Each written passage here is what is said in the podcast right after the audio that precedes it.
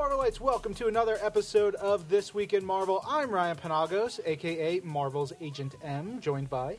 Marvel.com editor Ben Morse, and we're sharing a mic today. Yeah, It's pretty fun, getting real close, uh, because we have not one, but two guests sitting across the table from us, and we are joined by. Greg Young. and Tom Meyers. We are together. We are the Bowery Boys from the Bowery Boys New York City history podcast, blog, and other d- derivates. D- d- yes. Uh, so I got turned on to you guys by another guy in the comics industry, Ron Richards. He works for Image, good friend of mine, and he's been like, he was like pounding me. He's like, you gotta listen to the show because I've lived in, I've never lived anywhere but New York, Mhm. and so if you're a New Yorker, you're fascinated with the city. It's just, it's just yes. part of who you uh, are. I hope. Right. Yes. Yeah. Mhm. And and so I was like, this sounds great. And then I started listening to Halloween episodes, uh, which I think are just super fun stories. And that got me thinking, as Ben and I have been working on the 75th anniversary all year long, I was like, Marvel is such, New York is such an important part of everything that Marvel is. I mean, 90% of our stories, maybe even more, take place here in New York. So I was like, why don't we come up with a cool way to bring, you know, you guys over here and talk about Marvel? And then Yeah. it, I, it was it was fortunate enough to find out that you're there's actually a connection that you've already made. Oh, oh, totally. Well, yeah, I so I've already done like several. We've never done a dedicated podcast about the history of comic books in New. York, although we We could add Could that easily to the do- list. But um, I've written actually several things for the blog already, and a lot of very Marvel centric things. I mean, I'm I've been a huge comic book fan since I was like a tot. One of my earliest memories is uh, from like when I was five or six and had like the measles. And I remember, and I, I'm like, sorry. I don't know. a little kid with the measles, and but my my mom bought you know, I mean this nice little breakfast, and on top of it was maybe you guys are too young, but like they used to collect comic books and put them in plastic bags Yep. and like seal mm-hmm. them like three comic books mm-hmm. for like a And buck. You could only see the ones on either side, and you could. Yes. I used Oh, to go to Shoppers Oh, yeah. Village on Yeah. Long Island to get mine. So yes, oh yeah, it was. I mean, I. was so awesome that thrill of opening up the pa- the plastic bag. But that was my first comic book, and it was a Fantastic Four, and it was a Spider Man, and again, this third one, who knows what was in the middle. but that was my journey started there, and I collected comic books very hardcore. Well, until the time I moved in moved to New York, I still have about. 6,000 comic books in my closet, which makes it kind of difficult to, Wow. to travel. and you went through a period. This is Tom, by the way. Uh, you, you Hi, went- Tom. Hi. You went through a period where you were also putting them in individual bags and everything. Oh my! right? Had Well, no, no, no. What? uh, I mean, not only the, closet. the the mylar bags, the like the cardboard Right. backings. You know, I mean, I got Were really you selling them for a while? Well. So it's hard because I'm so. It's like one of my closest possessions. As a as a collective, it's one of my closest co- possessions. But at the same time, it's like. ugh, okay, let me drag these like nine boxes to my next apartment, which is the size of a closet. So, you know, but I can't let them go. I just yeah, I just moved into my my first house recently, and we had movers come and help us out, and now they moved out the furniture, they did all the kind of standard stuff, and then they just go into. I just had a closet full of long you. Go, how many of these are there, and what are they? Oh, they're comics, and of course I can wave it off and say, oh, I work in the industry, you know, it's official, blah blah. blah. but then You do have a good excuse. It's true. I don't. they start lifting them and they were like, these are the heaviest things you Mm-hmm. They're like, this is the hardest thing to transport. they even said to me, they go, do you need all of them? Oh, sure. Just drop off the last the last uh, letters of the alphabet. Just throw them out. There's some neighborhood kids around.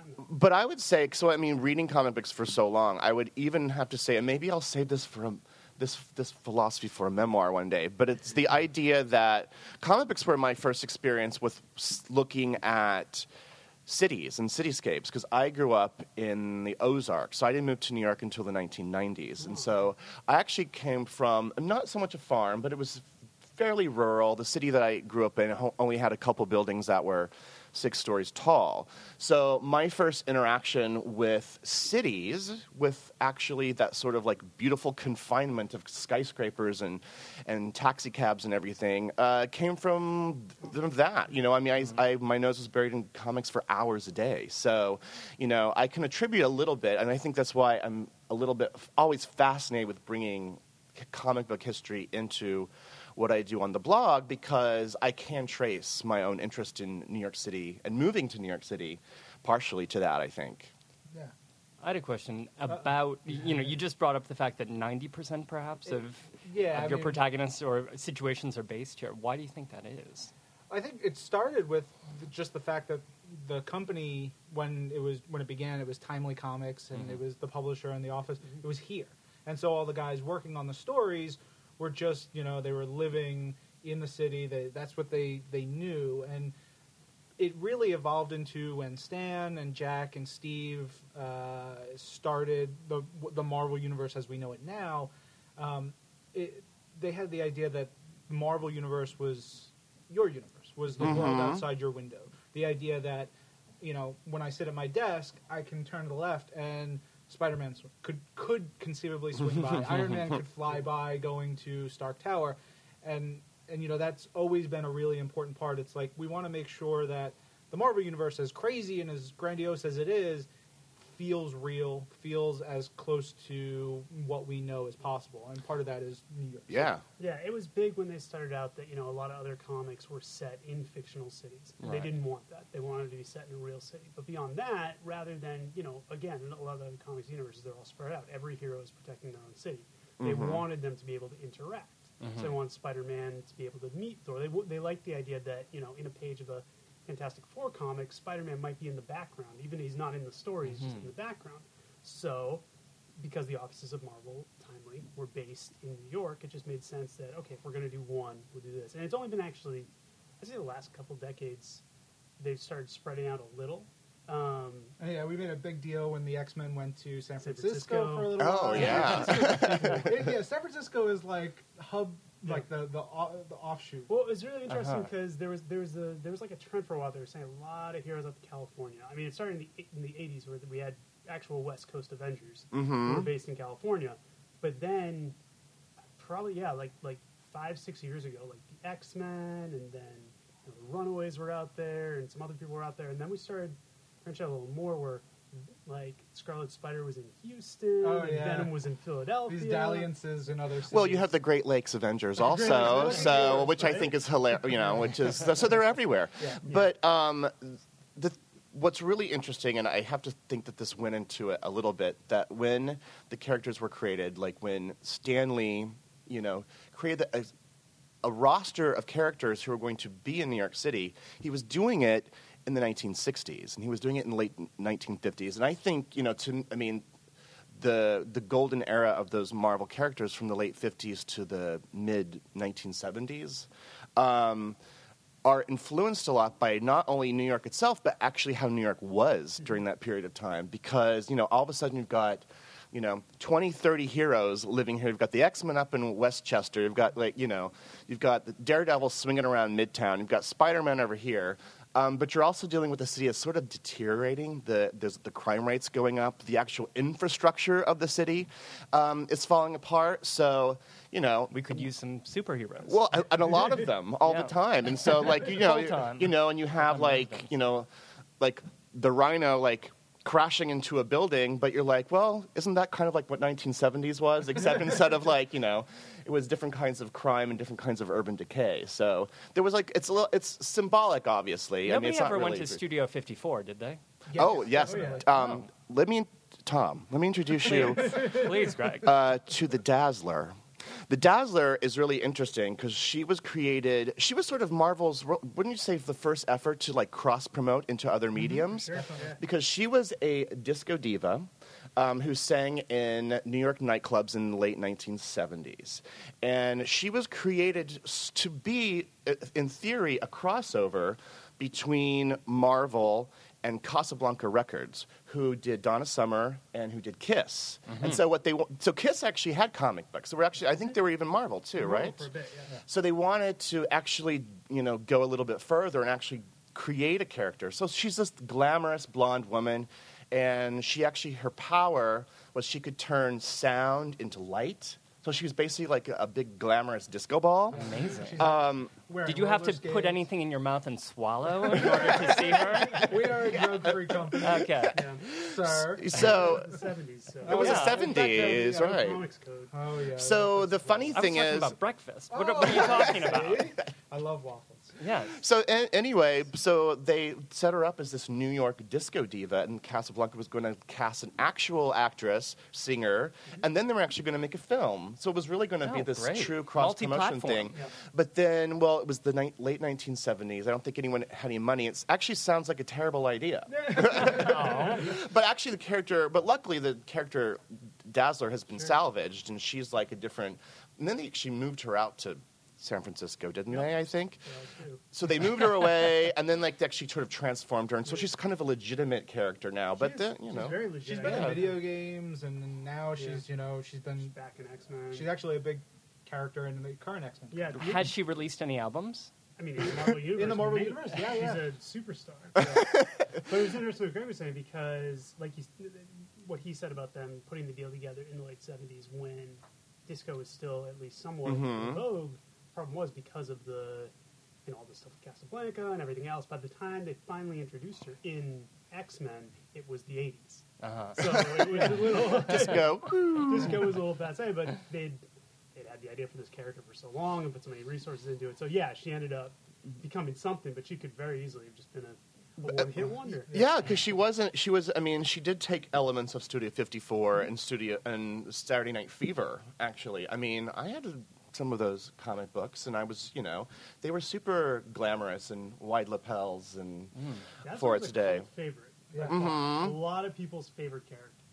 But I like the characters who are literally imprinted upon, like inside New York City's history itself. I mean, there's no greater example than Spider-Man. Spider-Man can't exist in any other city in the Right. world um, because just like pragmatically, he has to move around. So he has in order, to jump over buildings. You know, climb you them. just can't do that anywhere. I mean, granted, there's other cities. Yeah, he could do it. He can Taipei, sure. I mean, there's other cities that are equally as large as New York now. Mm. But when he was created in the 1960s, he would only work in New York. So his myth, you know, his mythology, his origin story is also very imprinted in New York City history because you know, he got bitten by the spider, but then his uncle Ben was basically killed by a mugger, right? Or kill, it was killed in a street assault, which is Well, depending bur- on he's a burglar. Burglar. burglar, yeah. right, right, But it's been retold many times. right. That was like I don't know, I can't remember which uh, which Yeah. one it is now, but but the you know, so to me that is like that. There's no more perfect story that's based around New York City than that kind of uh, than that kind of an origin. Um, you also have heroes like um, the Daredevil, who is like at least for most of his early career was specific to one neighborhood, Yeah. which was Hell's Kitchen, and he was invented and created in the 1960s. And I think his origin could have literally happened. It's one of the few that's like, oh, okay, we were in Hell's Kitchen in the 1960s, and you know he pushed an old guy out. In, there was a car that came by. He pushed him out, but then there was a, a carton of acid or something, or like Yeah. chemicals Radio, that like splashed. quote radioactive, Radioactive waste. something. So, but like that could happen Could uh, certainly happen. In Hell's it's Kitchen puddles. in the 1960s. There's actually like nothing that's sort of extraordinary about that, other than the fact that then he became this like awesome dude in a tight red Yeah. suit. Yeah. Yeah.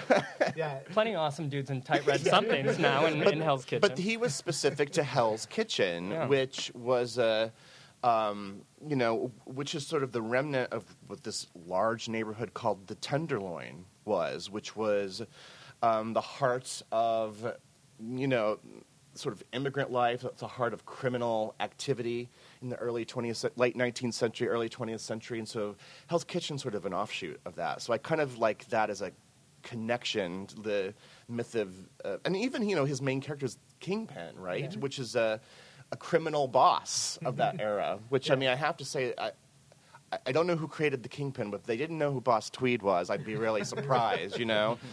Um, I, it, it's also interesting because my grandmother grew up in Hell's Kitchen. She would always tell me these stories, like how uh, you know she would go to church and the altar boys would be there, and then she'd be like, and they were Westies, so they would take off their their altar boy outfits and then go and whack people, and that was Wow. that was the, the, the language she would go. They would basically go and kill people, and like that was the Hell's Kitchen she knew.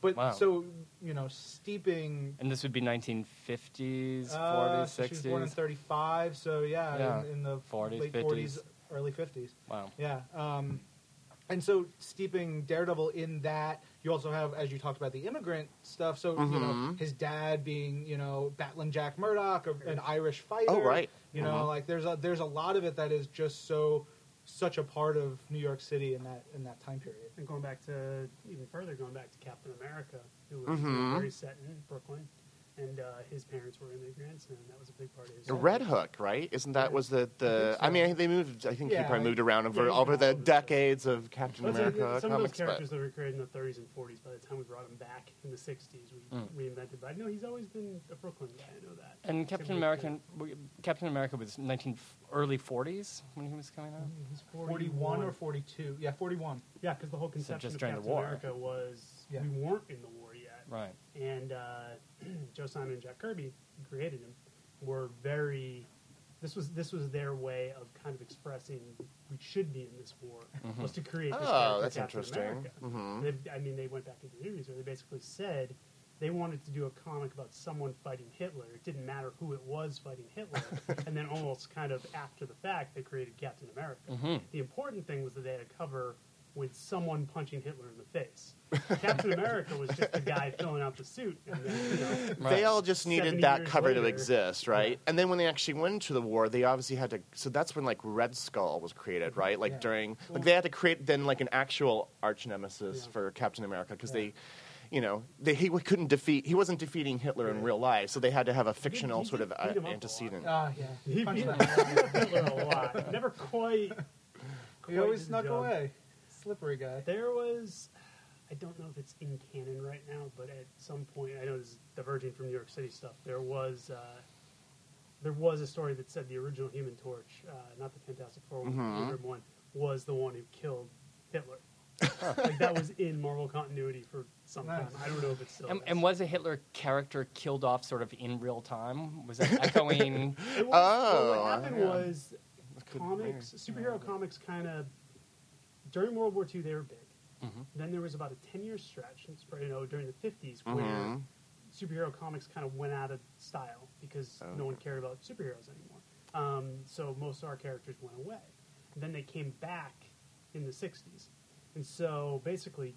Hitler died during that nebulous period where we weren't publishing comics, so it was either as easy as then to go back and say, "By the way, Right. That's in true. between That's true. The Human Torch killed Hitler, and then he came back and he was uh, in Fantastic Four. Yeah.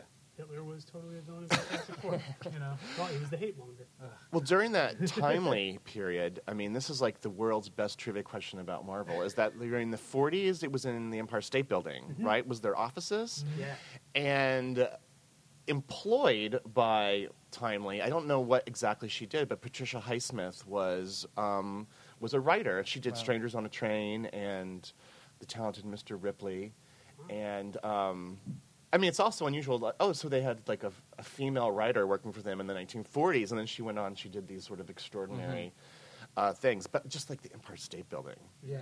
is part of the mythology of Marvel's pretty pretty awesome. There's also the story because Timely or uh, Martin Goodman owned like magazines and was the, this big, you know, publishing mogul, so to speak. And he had Mario Puzo on Mm. staff, which is I just find fa- like there's like stories of of him like turning his nose up at the comic book guys down the hall and stuff like that. Which Interesting. I find fascinating.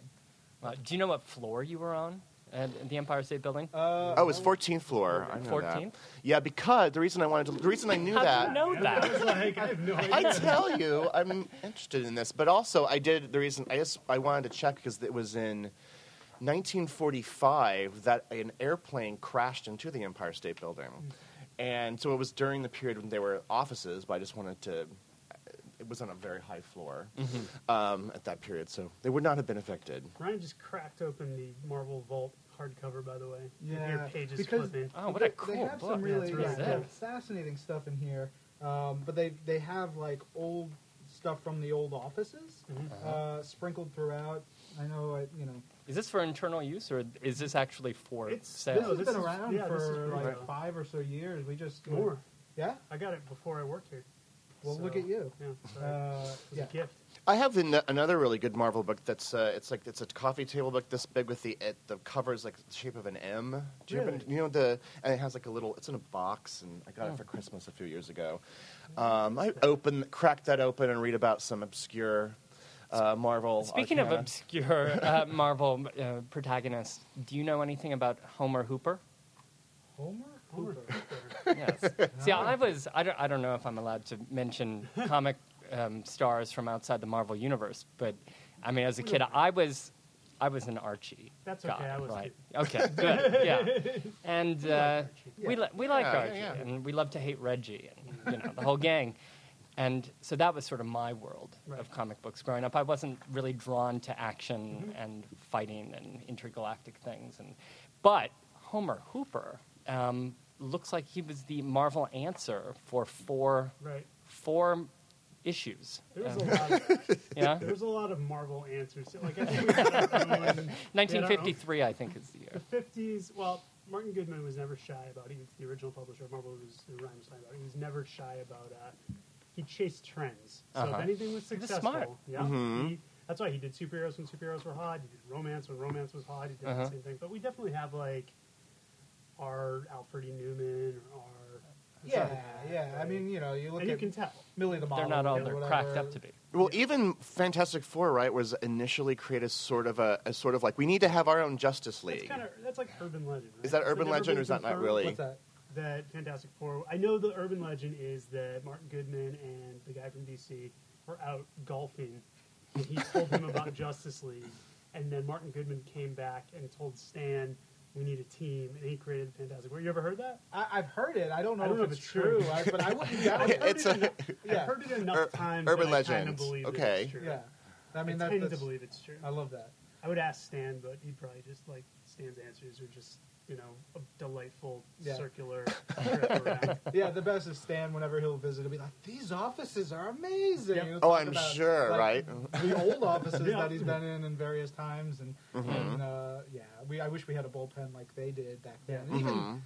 you know, you talked to people from various eras. Peter Sanderson, who we were talking about Yeah. before as we were walking over here, who worked here, worked at Marvel, talking about how the bullpen that Stan and Jack and them portrayed in the '60s didn't really exist that way mm-hmm. until later when the They the- recreated it. the fans, like the folks who grew up reading those books, started working at Marvel, And then they and then they made it like. Oh, they- they were- interesting. they we want to have these easels this particular way and have it look like this Like particular life way. imitating Cool. art. Yeah, and like wackiness Yeah. and you know just insanity. a lot of times when guests come in, one of the first things they ask us are, "Where are the writers and artists? Can I meet them?" And that's a change from back then because everyone lived in New York in the 40s, 50s, Mhm. right up to the 60s, even the 70s. I mean, it was really There was a lot, yeah. You moved to New York to work for Marvel.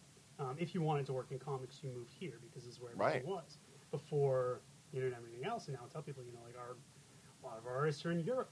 A lot of our a lot of our writers are in the Mm-hmm. Oh, interesting. Pacific Northwest. Yeah. Oregon's like a hub for comics. So your creation. offices mostly look like other offices. yeah, very much so. So many Some cubes. spots, yeah. Yeah. Oh, the little ten-year-old that I used to be in my head right now really wanted to walk into a room full of gigantic Well, easels and, like, have- and colored pencils like being like thrown into the air. And But he could have stayed in the Ozarks and worked for Marvel. no, yeah, now today they could have. It's true. True. So who are these people then? back there who we just walked No, by? they just they just Call security. They're Yeah. bankers and all sorts of. They just rent out space, Well, I mean, whatever. we have we have all the editors are still here, Uh-huh. um, and then all the the actual what we call the bullpen, where he's. It used to be everyone works on. it. Now it's everyone who does you know the colors and who you know does all the- production and does all the technical ways. aspects. Excellent. And of course, there's our department, which is digital, and then we have everything every other company has. We have legal, we have accounting, we have all Mhm. those guys. But there's still a lot of people here. It's just, yeah, it was. I mean, yeah, there's more people here now, obviously, than there were back in the day. But back in the day, it was the writers and the artists, and a lot of them were doing multiple Mhm. jobs. So they were doing a lot of the jobs that we have dedicated people for now. Now I have a question for you guys, because in terms of like how history is d- depicted in comic books, has always kind of interested me too, because I mean. If you're churning out like an, you know, you have writers who are working their butts off, creating stories month after month after month after month. You can't create something that's highly researched um, super specific to a particular era. But you know, I guess uh, most of the sort of history that's depicted in Marvel is usually like either the medieval periods or or like a generic, perhaps a Western Right. period.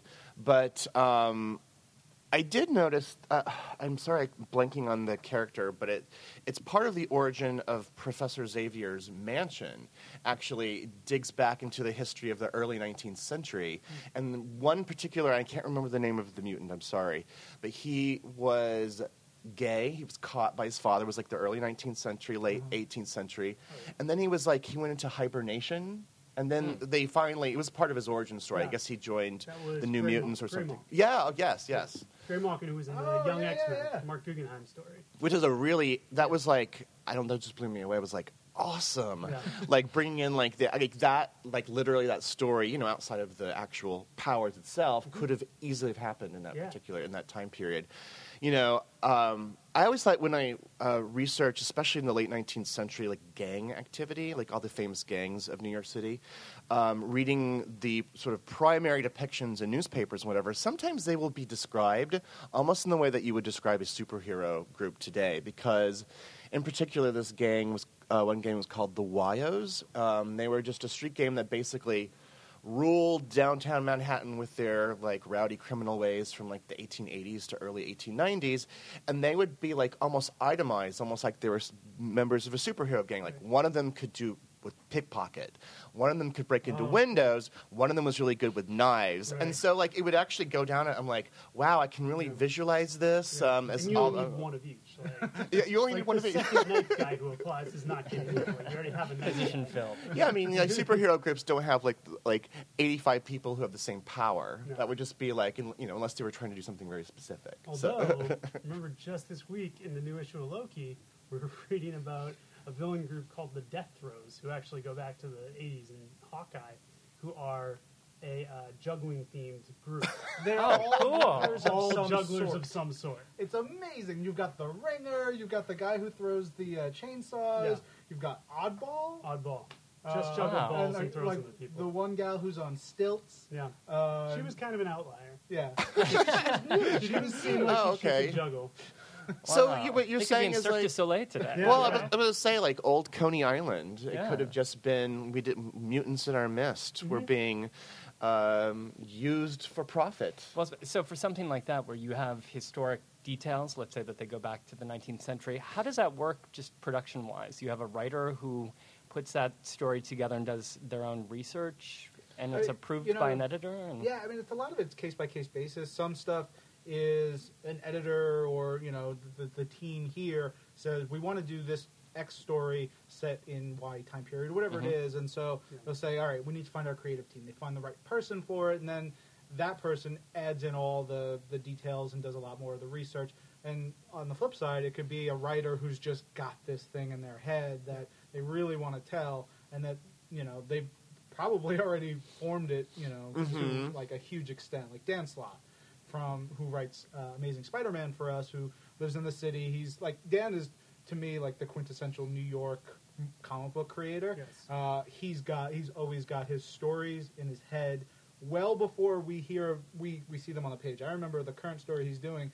He Close came up like, with years ago. two three years ago. Yeah. Oh, wow. And that you know it just really started rolling out like two months ago. But then Huh. there's still the other guys who, especially when you talk about the historical stuff, who have uh, like a particular passion. Like I'm thinking specifically of Greg Pak, who did um, a pair of stories set in the Holocaust. Did Magneto story and a Red Skull Mhm. story, and I remember talking to him about it, and he literally spent a good two years doing research before he even started writing the story, and it was all just you know talking to different Holocaust historians and visiting places. I think he went over to Germany to research, and I think that'll happen sometimes. I know. Uh, I feel like when Ed Brubaker did Marvels Project, Yeah. there's a lot of that sort of thing, which is kind of an origin of the Marvel Universe story. Again, heavily tied into New York, different Mhm. stuff like that.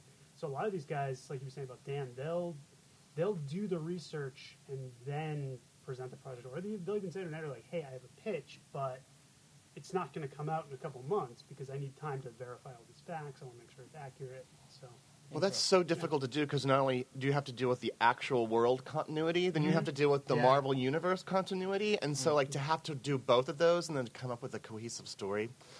Um, more power to him, seriously. Um, Um, so you know, talking about Marvel again and New York City, uh, one of the characters I always think of when I think of New York is Ben Grimm, the Thing from Mhm. Fantastic Four, because he grew up essentially in in the Bowery. You know, he's like Jack. I I, I picture Jack. He is Jack. Kir- yeah, he's basically Jack Kirby. You know, he grew up on a tough neighborhood in the streets. He was part of like a street gang uh, called, you know, the the Yancey Street Gang. oh, right. So yeah, he would probably be the closest to this idea of be, of, of gangs with actual powers, although he was unpowered at that particular time.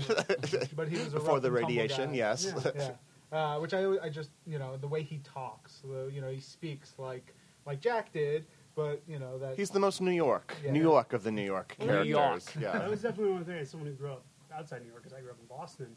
Like things like Yancey Street, I would always wonder because I had no idea if it was real or not. So when I came, I was like, "Oh, is there a Yancey Street?" No, there's not. A Yancey Street. like things like that, like were both cool, but it's like they have like approximations. Well, I think that Marvel has is really, really closely hewed to the actual um, map of New York City. I mean, yeah, of course, there's like places that are made up, and there'll be um, uh, streets and events, but like for the most part, um, I mean, there's been things. There's been like battles in like Williamsburg. Yep. There's been several places in Queens, um, Forest Staten Hills Island. is, is yeah, huge for us because of Spider-Man. yeah, like, Riddled with crime. yeah, it's just what a place. Yeah, It's like the, do not want to live. Do not let any real estate brokers read any issues of Spider-Man It's, it's because the same way that like Hell's Kitchen, though it's really nice now, will perpetually in Daredevil comics always be horrible Yeah. and like just. Mm. You know, Oh, yeah, I being mean, like, rampant. you don't have like an, you don't have an issue of Daredevil where he's like, I gotta figure out which of these Thai restaurants is a good place to eat. Which is- one? yeah. That's like the modern Yeah. Hell's the most difficult choice on 8th and 9th Avenue these days. Or I gotta buy like a new fancy car. Like Yeah. those are the two things you do in Hell's Yeah. Kitchen today, right? Avenue, yeah. Um, or I'm seeing a show at Terminal Five. I'm gonna swing in there and um, see if I can bring Elektra. It's my date. Anyway. um, um, Oh, uh, uh, so you, on one of the, the latest episodes of your show, you went and you took a little trip uh, into Queens, and uh, there's a, a cool Marvel connection there as well. right. So this newest episode, which Tom was not there, unfortunately, Tom travels to No, Europe. will he remain visits. He was on like a super secret mission with the Guardians of the Galaxy elsewhere. So I was. Otherwise uh, known as work. I was uh, uh, braving it alone, and the episode was on. Um, it was called "The Ruins of the World's Fair," and out in this park, Flushing Meadows, um, are the ruins of this gigantic pavilion that was built in 1964, called the New York State Pavilion. Um, and was built by Philip Johnson, the, one of the most important architects of the mid late ni- uh, 20th century. Um, curiously, um, you know, the, the World's Fair had all these wacky uh, pavilions, and most of them got ripped down, but that one has been still there forever as a sort of rotting husk. This like, uh, and so we recorded. I, I recorded with a filmmaker named Matthew Silva, and recorded there um, in the Queen's Theater, which is part of it, and it was really. Yeah, that was really extraordinary. But the Marvel connection um, is it's um, in Iron Man 2.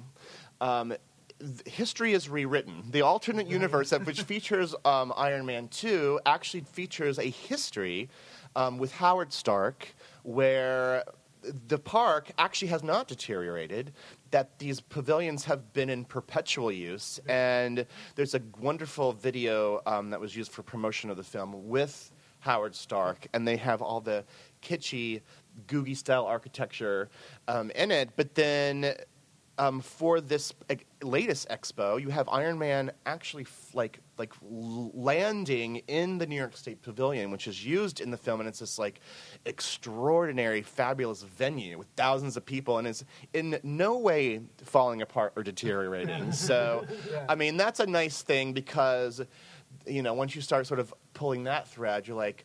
Oh, that means that like much of the legacy of Robert Moses was probably destroyed in this world, in this particular Marvel Universe Yeah. world, because all these things were, were kept in place and whatever. So, yeah, that's that's beautiful. That clip is really incredible. I put that on the blog with the. Um, with other pop culture uses of the building, it's also used in The Wiz um, as Munchkinland. and then, of course, the most famous being Men in Black, because that's when the um, uh, the tops of the observation deck turn into alien spaceships, and so um, Will Smith is shooting them. So anyway, yes, a lot of a lot of pop culture history there, and Marvel plays a big part of that. So Yeah, we uh, we actually for the for Iron Man two we made um, Stark Expo seventy six T-shirts. you know, like really placing like this is this is one of the key expos of, Right. of all. You know, we both Mhm. We still have them. Yeah, I Uh, love that shirt. It's so comfortable. It's the softest shirt so I the own. material, it's like space age material. It's Yeah. very stark. Uh, But it's extraordinary to think of. Imagine New York what what the Marvel Universe New York looked like in the 1970s when you had um, the Avengers Mansion, and then you had the Fantastic Fours, uh, their skyscraper in the middle of town. Yeah. in the middle, not for nothing, it would have been like Weren't they next up to- at the Frick? Isn't that Oh no, that's where the Aven- Avengers were up at the f- up at the Frick on Fifth Avenue. today's Frick? yeah, Yes. Then wasn't it Tony? It was Tony Stark's to- it's mansion, his, like, right? family mansion. Yep. Which I mean, not for nothing, all those parallels are of uh, like the Vanderbilts right? and the- everything. the like, great the, robber barons. yeah, but well, I mean, you get that a little bit. You do get a tiny bit of that with his the history that's revealed with um, his family. Although um, it would be really awesome if Cornelius Vanderbilt like built some kind of steampunk electric uh, suit and shot around uh, Gilded Age New York, but that didn't happen. Um, uh, but even in the Flatiron Building, at least in the move, the Spider-Man movies, is the Daily Bugle. I can't remember. Does that carry over into the comic books? I can't quite remember. No, I don't For think my- so. It I was feel like the Daily Bugle has always been very like nebulous. Like, Yeah, the It's just a is place somewhere, right? Yeah. look- like the building never even look, like they take great st- pains to make sure Avengers Mansion always looks the same, Baxter Building, Fantastic Four always looks the same, Doctor Strange's Sanctum Sanctorum, Sanctorum. Westchester Mhm. always looks the Oh. same. not Westchester, the West What? Village. Greenwich, Yeah. right? Oh yeah. So oh yeah. Not only Doctor Westchester's- Doctor's Yeah. Doctor Strange's house is actually um, on Bleecker. Yeah. Yeah. So the extraordinary th- mind trick. And it's today trick- at Pinkberry. yeah, I think you could. I think there's an American Apparel there. No, no. The um, so he was created in the mid '60s, and if that's where his house was on Bleecker. So he was literally on the same block with all these major music venues. So you can just imagine as he's going into his astral planes, um, that he's like invi- inviting, you know, Bob Dylan Yeah. over because it's literally around. It was like it's. I, think, I actually looked this up on a map. It was like it's like half a block away from like the Gaslight Cafe, which is um, where Bob Dylan was one of his main venues. It was one of the most important venues in in uh, music and possibly magic. Um, yeah, so we have all that. Um, uh, going back to the Daily Bugle, i in the comics, it's generally a, just this like tall building. Right. It never looks the same. It never looks the don't think. same, and then you know the Flatiron is so distinct. Yeah. Right. Uh, we also have more recently Captain Marvel uh, took up um, I don't want to say residence, but sort of headquartered in uh, the Statue of Liberty. She's living there. Yeah, I, like, I, I, found I was reading that, I'm Bad thinking, dude. What do you think she's she- doing? I mean, she's just squatting. Yeah, I was gonna say, essentially. what's it's a the little rent? easier to identify. Yeah. Uh, yeah, Yeah, because she was in the torch, right? yeah. She was in the- Of course. That's Where else would Yeah, like wow. Best Liberty? apartment. Well, I mean, if you can fly, it's like a good place. Well, 'cause It's you a nice have to, like- Well, I was more like the plumbing like where, where's her bathroom and stuff Mm. like that. Like, Oh, goes down the arm. yeah. Uh, the visitor center downstairs has Yeah. proper facilities. That's I don't true. know. Sure, That's guess you could true. down. Um, when you were growing up in Boston, do you think that reading these comic books made you want to move to New York? It didn't resonate with me that they took place in a specific place when I was a kid. It wasn't until later, and at that point, I was already aware that no matter what job I was going to do, it was probably going to be here. Mhm. So it was kind of like a nice perk. Mhm. I was like, oh, and also, this Right. is where the Marvel Universe is. Um, but as a kid, it was just, it's, for me at least, I was just, this is a city. It takes place in a city. In never- city. yeah, because a lot of times they wouldn't specifically say, you know, they would say Queens or they would say Greenwich Village, and that not being from here, those things didn't mean anything to me as a kid. Those were just those could each have been their own cities for all I knew. Right. But then as I got older and started to appreciate that this is not only where my comics were set, but also the hub of pretty much you know, all the stuff I was interested right, in. uh-huh. Then it started to resonate a little more then. Once once I could actually appreciate it. But the um, it, it is true that like for ninety percent of the co- of you know comic books that are set in New York City, it's not like every page is going to have some sort of identifying marker Right. because it's you know it's it has just generic backgrounds. But um, a couple years ago, actually, was the for the opening of the, um, the Spider-Man reboot. So I guess it was like three years ago. Um, on the blog, I did a special like July the Fourth thing where I ran images of every cover of that I could find because it but it was a very that was a really I loved doing this. It was great. Going through every cover of Spider-Man from the uh, beginning up to like that particular time and using um, every every cover that actually had an identifying mark of New York City and so actually the first one was uh, Spider-Man like in front of like the Greenwich Village Playhouse and it was like some sort of a, but there was like eh, but then I was like oh my gosh this is actually like dozens and How dozens Far in, how far in was that? Do you remember? I want to say it was like the like around issue 40s Okay. maybe I'll have to I'll check And what but year the would that be? that was in the mid 60s Yeah, Mid to late 66, 7, somewhere around there. so I'd have to see yeah I mean I'm sure that comic's mega expensive but I'm sure I'd like to peek in and so what to see what the story was like because Right. it was probably him swinging around Greenwich Village solving a mystery like looking for a criminal you You know could read that easily on Marvel Unlimited. Why you, you can. How would he do yes that? how could I do that Marvel.com slash comics slash unlimited and sign up. It is our library. Our digital Uh, library. Our digital library, 15,000 plus comics, Yeah. which is, if you guys don't have it, I'm happy to get you all set. I'll go there Yeah, now I, figured, I figured we'd say that off the air. Yes. So now all the people listening. I, what do I Ah. This is my show. Damn it. Oh, okay, sorry. Can I also find Homer Hooper? Uh, no, I don't think we what digitized that. was he in. Was that the name of 53. Yeah. No. Yeah. Well, I saw him on Marvel.com. I mean, there was there was a reference to it in the Marvel um, sort of the universe, the wiki. yeah wiki Something, thing. Yeah. Yeah. Interesting. there's we'll this put him up just for you. Yeah. There's this really curious thing that did happen in Timely Atlas in the 50s when it was right before. I mean, superheroes are f- with us forever in comic books. They are, to me, comic books. You know, what you know, very few subjects to me, you know, would make sense in a mainstream comic book. But in the 50s, the mainstream comics were were like fashion comics. Oh, yeah. And were like normal people, like teenagers, you know, like young women, like just having like a life in this big city. I mean, Well, that's what I was reading, Greg. that's what you were reading. I mean, it, it wasn't a woman. I mean, it, it was a redhead. Well, you'll you be know, very- out of town. Wow, he had red hair too. Just not even We don't care. alliterative name, red Nope. hair. Sure. Love. Tom, we live in a different world, and Archie's now being attacked by zombies. Like we're just we're a different we have a different time and wonderful place. Yeah. uh, so two two things um, X Men related New York things that I wanted to ask you guys about and, and what kind of connections they have. One, uh, the Hellfire Club, which is Oh, yeah. uh, uh, Mhm. you know a, a club in the Marvel universe. It's a club where the um, the the lords of the club, the lords and ladies of the club, are high powered mutants, uh, as well as a cyborg, Yeah. and uh, they I mean, it goes in and out. yeah. They're they're part of look. I don't I know a lot about Dazzler. They're part of Dazzler's Yeah. origin because they try to recruit her. Yeah. Yep. Mhm. Uh, and I've heard tell that there are, that has some basis in reality, in being an actual, not necessarily the, the mutants running the show, Right. but the debaucherous nature and this place Possibly called the Hellfire. evil. It's a yeah. It was a uh, sex club. Yeah. I mean, I guess, or it was. Go ahead a- and say it. It was around. I'm trying to. Th- uh, it was either, I believe, it was in the meatpacking district, or it might have been a little further up on like 23rd Street. Um, but yeah, it was. I, again, I don't know the I don't know the dates, but I remember. Know, I was. I might have myself entered the mid 1990s meatpacking district world and hearing rumors of like this unusual basement place called the Hellfire Club.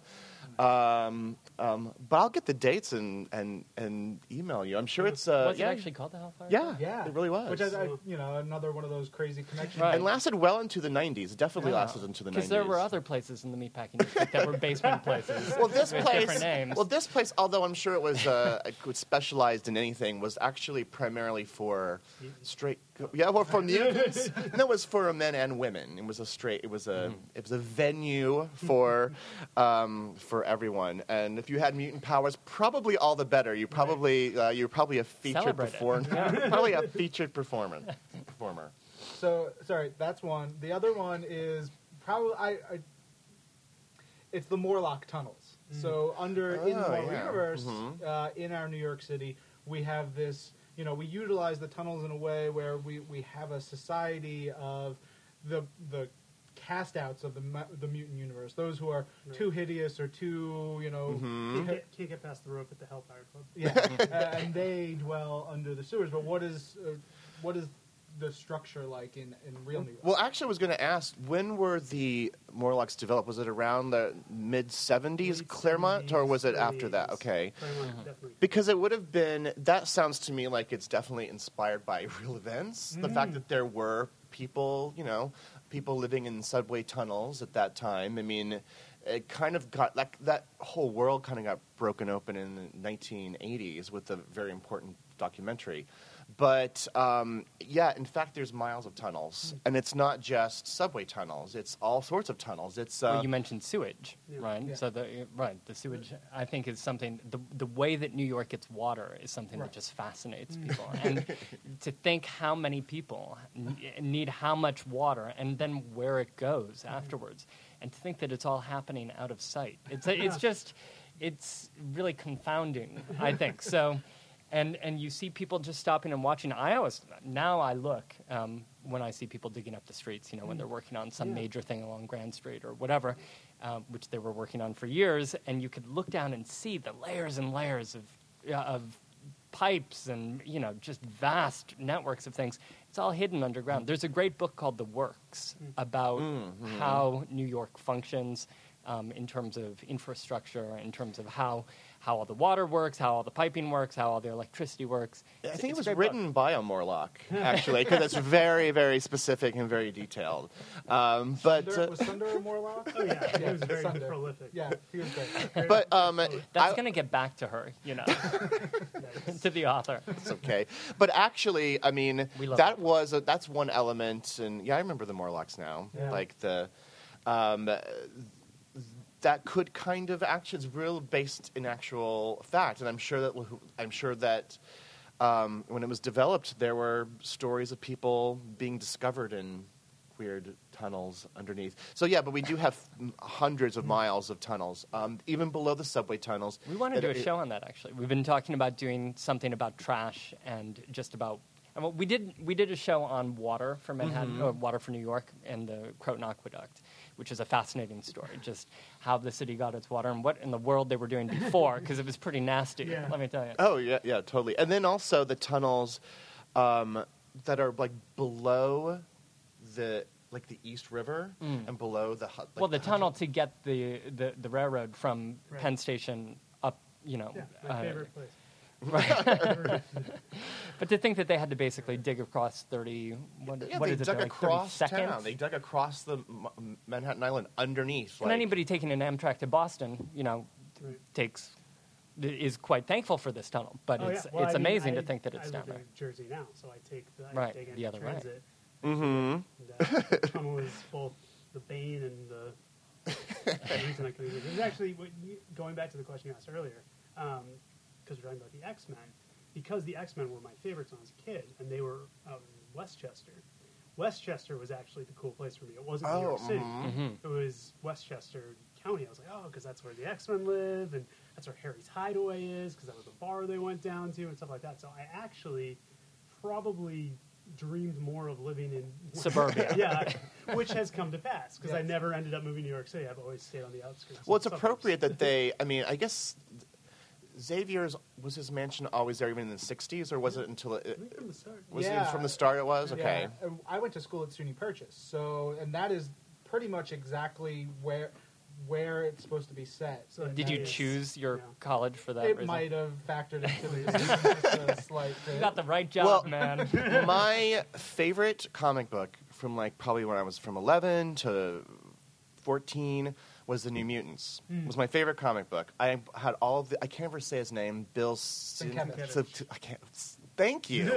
so he was so so he was one of the most influential comic book artists of my life because he has this very specific style. You would love it, Tom. It's actually like it kind of looks like he just took a bottle of ink and spill. It's very abstract, but it was Jackson so Pollock. beautiful. And so that so I spent many many hours up in Westchester Yeah. and uh, Xavier's mansion Right. because of those because of those books. But it's also interesting because it is nestled. Um, you can actually look it up on Google Maps. Have you ever tried doing that? No. It's actually you, You, can did that it- in a post, right? You yeah, whole I did a whole. I did, it was when the X Men movie Mm-hmm, opened.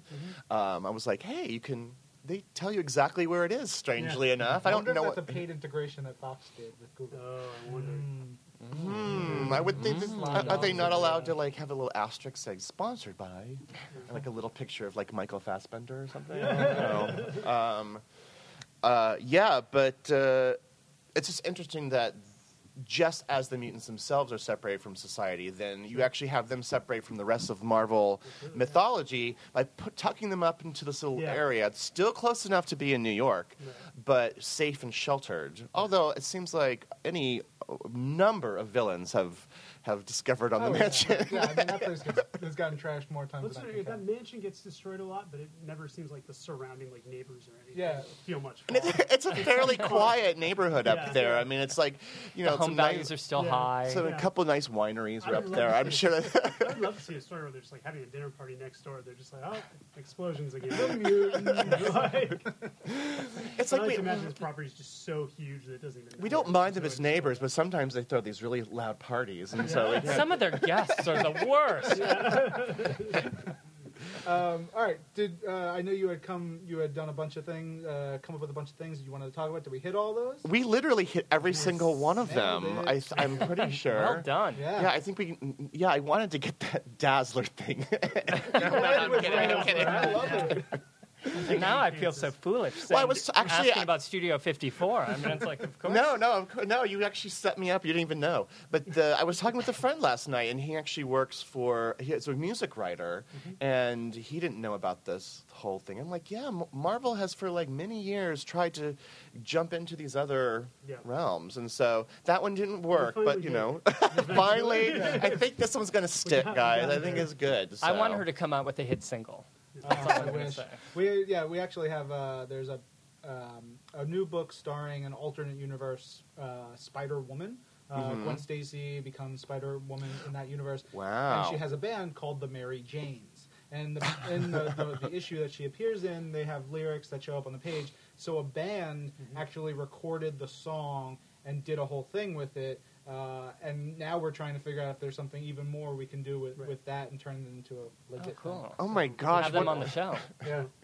Yeah, what if you branch out? Like, what if, like, all of a sudden, like, Maroon 5 become, like, characters in a comic book, but then you cross over into, like, the musical? Oh, my God. It's just, like, you can just So see where many this is going to possibilities. go. yeah. Yeah. Wow. Anyway. no, I'm kidding. Don't do that. That sounds like a terrible idea. Good Well, Lord. We own that idea now. God. Why did I put that in the universe? So, uh, where can our fans who maybe have never heard you guys or, or read uh, your posts and stuff, where can they find y'all? Well, we have a podcast, the Bowery Boys New York City History Podcast, which you can pick up on iTunes or anywhere you get podcasts. Anywhere you, can get this us. podcast is Right. how you find our podcast, right? And uh, th- it's free, of course. We have 174, 73, yeah, 173 we're uh, one, episodes. 174 is coming up in a couple weeks. So if you little liked Christmas us, you can episode. literally listen to us nonstop for like 10 weeks Yeah. or something. I gotta Um, complain God. though. You don't have Uh-oh. enough epi- like there's I you don't update enough for me. Mm. 'cause I Uh. want I want a new episode every week, but I understand. This is our. Would you notice if we just started reissuing old stuff? um probably. I need to. Yeah, we need to actually do like uh, have our voices into a computer, and someone else can like play our voices and like d- actually do well, other. so we have- actually, Greg. yeah, yeah, so we have 174, 75 episodes on all kinds of New York history related subjects. And then Greg is also running our, our, our blog, BoweryBoysPodcast.com. yeah, BoweryBoysPodcast.com, and uh, there's a few articles on or Marvel related articles, so search my back catalog. But actually, well, I'll probably put if when you guys release this, I'll put a mm-hmm. post up and I'll put, links to those because that will interest everyone. Um, also on Facebook and Twitter. Um, and for Twitter, um, I'm sort of util- u- utilizing it in a very unique way. I'm, for shows that have historical themes, so anything from Mad Men uh, to The Knick, which I just finished doing, I tweet along with the shows, like little, his- sort of like a pop up video, kind of, but do like a lot of pictures that um, factoids that are relevant to that particular show. yeah, so. I, I didn't watch the Knick, but I was uh, following along because I was just fascinated with you know, the ephemera. That yeah, you don't even have to really watch the shows. I try not to spoil it. I made a couple tactical tweet errors where I spoiled some information and got sort of told off. So Oh. I try happens. very, very, very carefully not to I do live that. tweet Agents of Shield every week. So Oh yes, you do. numerous times a day. Perhaps I'll join you Yeah. um, on the next I don't episode know of if we Shield. have any New York episodes coming up. Oh, this is That's an issue okay. because of the time change, right? People on the Uh, West Coast watching, or what's? Yeah, well, you know, because the people move to DVR so much, or they don't have cable and they'll watch it on online the next day Mhm. or whatever. People are very demanding that everyone else conform to whatever okay, they're watching, you know, and which like- we understand. and, and I just tell people mute me during the show. There's a, I Yeah. have like a seven day rule. If like after seven days, I can start talking freely about what happened in that particular episode, personally speaking. But you know, but up until that, I try to like try to hold off. Mhm. But um, That's fair. yeah, I think so. Awesome. Thank you guys so much for Yeah, coming on. This was really Thank Thank you you. for having Uh, us. this was was really this fun. is uh, terrific. I can't believe again. I can't believe I'm in the Marvel Studios Well, there's, more, finally. there's more to it than this. Yeah, We're- the- Oh, I mean, everyone should see it. It's like the room. It's like it's so huge. It's covered in diamonds. Um, there's actually artists like hunched over their easels. there's realistic um, Iron Man suits that are in sort of vessels along the walls and everything. It's really incredible. Sure. Yeah, let's go with that. That'd be nice. This is Marvel, your universe.